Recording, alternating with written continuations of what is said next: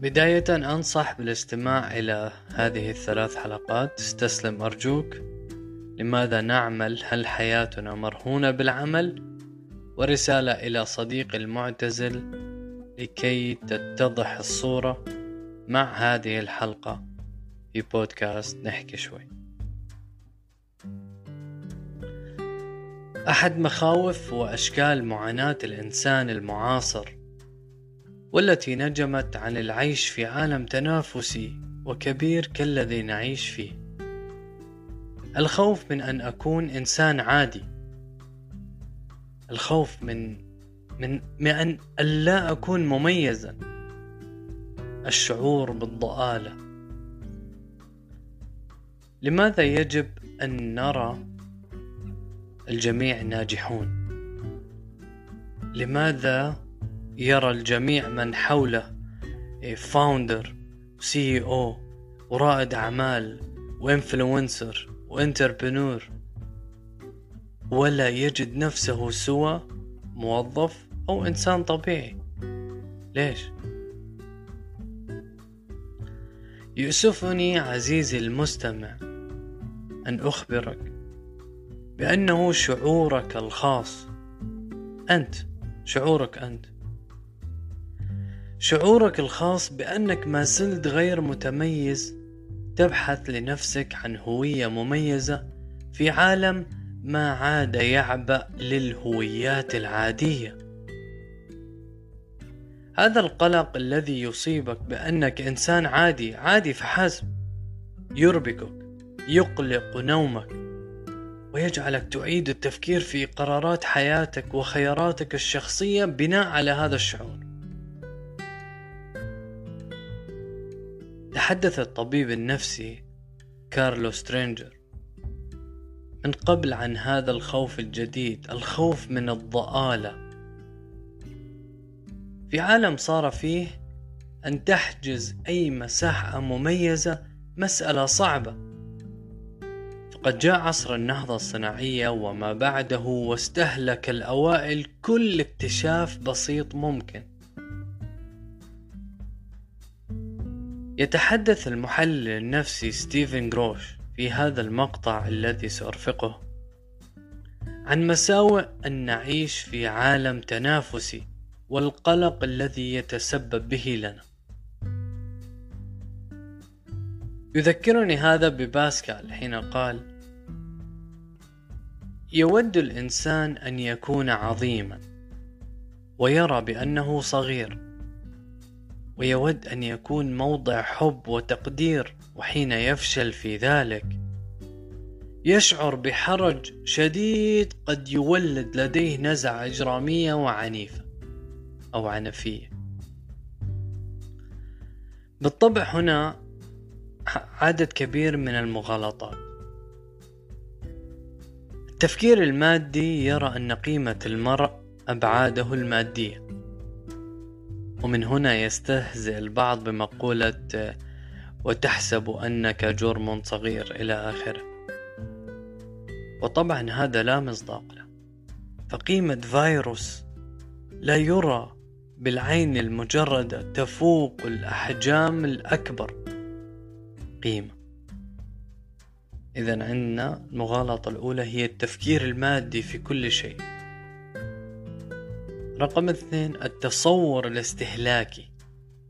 يرى أن قيمة المرء بما يملك ما يلبس ما يركب ما يملك ما يقتنيه من ماركات.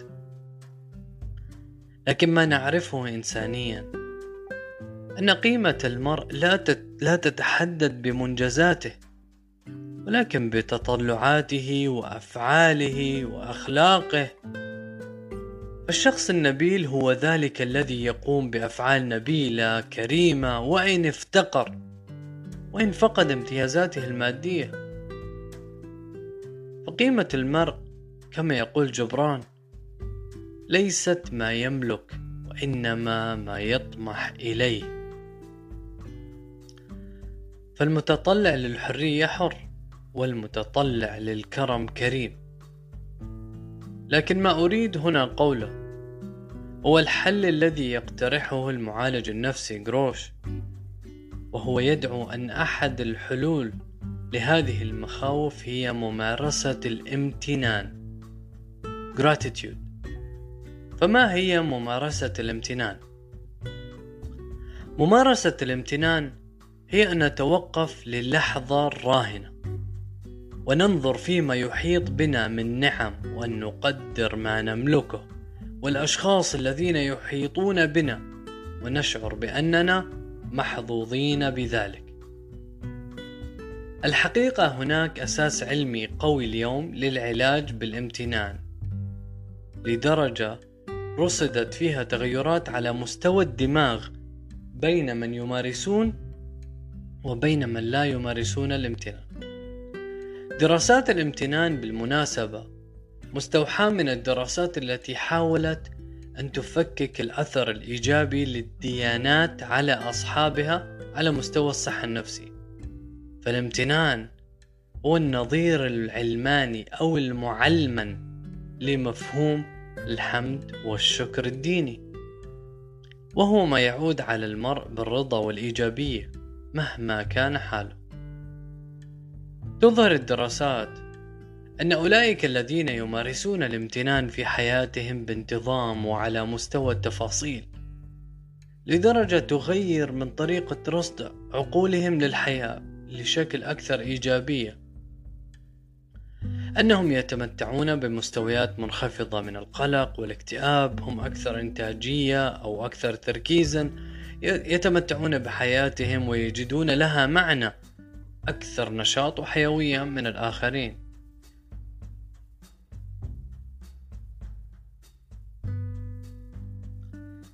غالبا أنت لا تحتاج لأن تكون سي أو أو مؤثر أو انتربنور أو مدير أو رائد أعمال ولا مخترع استثنائي لكي تجد قيمتك في هذا العالم.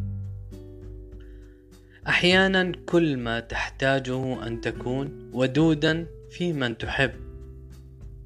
أو الابن الأكثر عونا وعطفا وإسنادا في العائلة. أو ربما الصديق الأكثر فائدة ودعم وإلهام ومساندة لأصدقائه يساعدهم في حاجاتهم. ربما تكون الجار المفيد لجيرانه. تذكرني مسألة الأفعال النبيلة كصفة للإنسان بما جاء في كتب الحديث من تراجم الرجال سيرة حياتهم حين كان المحقق يريد أن يصف مدى خيرية هذا الإنسان من غيره فيقول وكان بارا بأمه وما منح الإنسان نعمة أفضل من أن يلازم لسان الذكر بالثناء والحمد على الله في ذلك الرضا والخير والسعادة والاطمئنان. والحمد موجبا لدوام النعم وكثرتها. وحسبك من هذا وصف النبي بعجبا لأمر المؤمن. هذا الخوف وإن لم تتصالح معه أو إذا لم تتصالح معه يمكن أن تصبح مهرج متطرف تقوم بأشياء غريبة غبية شاذة عن المجتمع فقط لترضي هذا الشعور لتع... لتعبئ أو لتملأ هذا الخوف. تصبح مميزة. تقوم بأشياء غبية غريبة شاذة فقط. لتلاقي حالك أو لا لتلاقي لحالك هوية تثير انتباه الآخرين وتصنع منك متميزا على الأقل في نظرهم. لا تهن نفسك لتصبح متميز. فقط كن أنت. فقط كن أنت. إنسان عادي.